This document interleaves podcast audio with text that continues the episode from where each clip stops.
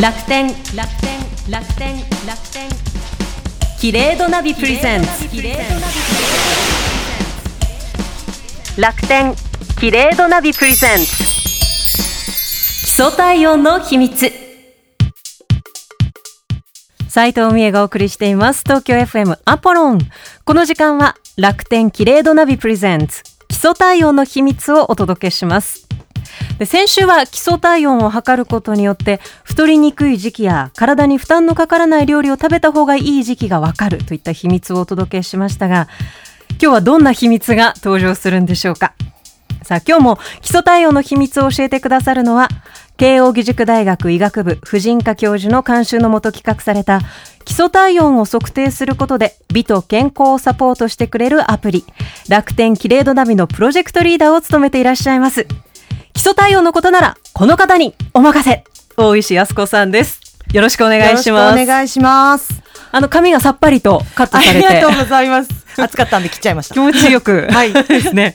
であの大石さん基礎体温の秘密今日で3週目となるんですが、はい、周りの反応はありましたか？はい、ありました。あの、今まであんまりここまで、あの、食べ物の話とかはしてなかったんですけど、はい、あ、基礎体温測ってこんなことがわかるんですねとか社内で結構評判もらいました。唐揚げを食べた方が、この時期なら大丈夫っていう時期とか。食べちゃダメとか。逆にね、野菜たっぷりの方がいい時期とか、はい、参考になるというか、本当に生活が変わってきますよね。そうですね。ここまででも生活の対応のお話をさせていただくことはなかったので、かなり評判は良かったです。ありがとうございます。大石さんについて何かこう言われたりしました？いや、もう緊張してたんですけど、あの、戻りましたら、緊張してましたねっていうコメントを かなりメンバーの子からもらいました。えー、あの、リーダーにでも緊張してましたねっていうので、なんかかなりやっぱり仲がいいメンバーなのかなと思うんですけど、プロジェクトチームっていうのはどういう？あのーはい、かなり一致団結した感じのアットホームな、えっと、プロジェクトチームで、えー、あの女性も男性もいるんですけどみんなこのサービス一生懸命作ってる感じで、はい、時々あのお母さんとか呼ばれながら リーダーではなく そうです。はい。お母さんと、はい、本当になんか仲いいアットホームな、ね、はい。恵まれてると思います。楽しそうですね、はい、ありがとうございます。今日もじゃあお母さん頑張ってっていう今声が聞こえてくるようですが、ありがとうございます。はい、あ私もじゃああえてお母さん。はいと呼びますが、あの、はい、今日も基礎体温の秘密、教えてください。Secret of Apollon ハイヒールをお休みした方がいいのは、むくみやすい、生理およそ1週間前から生理直前。うん、これは大石さん、どういうことなんでしょうか？はい。この時期はですね、プロゲステロンというホルモンが増えていきます。で、このホルモンは妊娠ホルモンと呼ばれて、子宮内膜をふかふかにするような、まあ、妊娠を手助けするホルモンなんですね。なので、妊娠のために大事な水分とか養分とかを蓄えようとするので、うん、他の時期に比べて水分が多い。すなわちですね、体全体がむくみやすくなってしまうんですね、どうしても。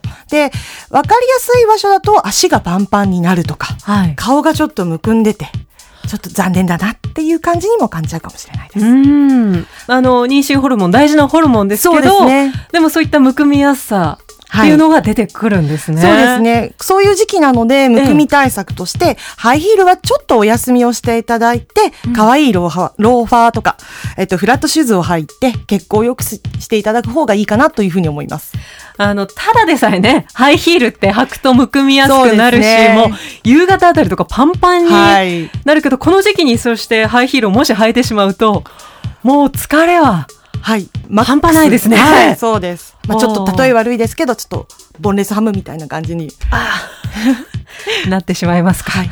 まあですから、歩きやすい靴で、はい、体にも優しくしてあげると、はい、そうですね。いいすね。はい、他にもこういったこうなんかむくみやすい時期におすすめなことって何かありますか？はい、この時期こそ始めてほしいのがウォーキングです。ウォーキング。はい。あの、いつでも始められると思って、なかなか始められないウォーキングだと思うんですけど。まあ、明日からってやつですよね。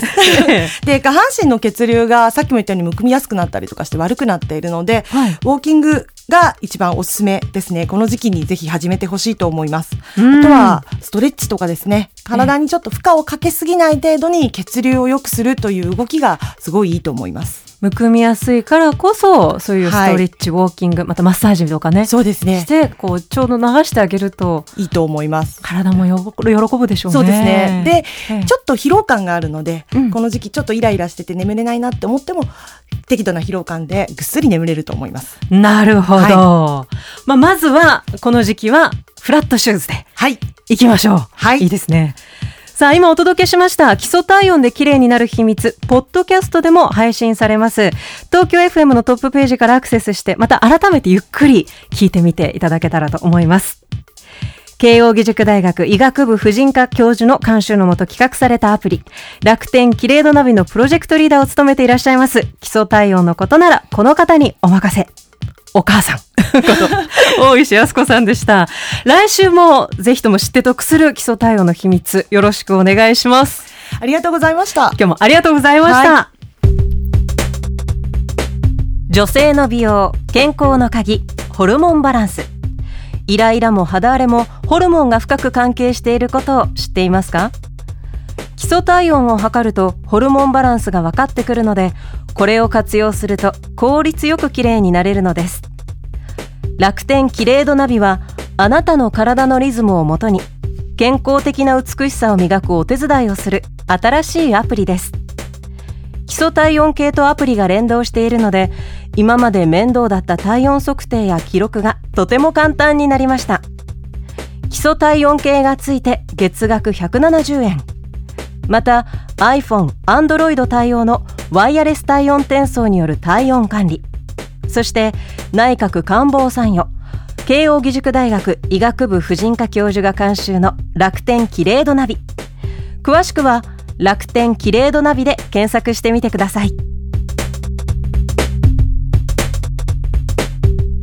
楽天キレイドナビプレゼンツ。基礎体温の秘密。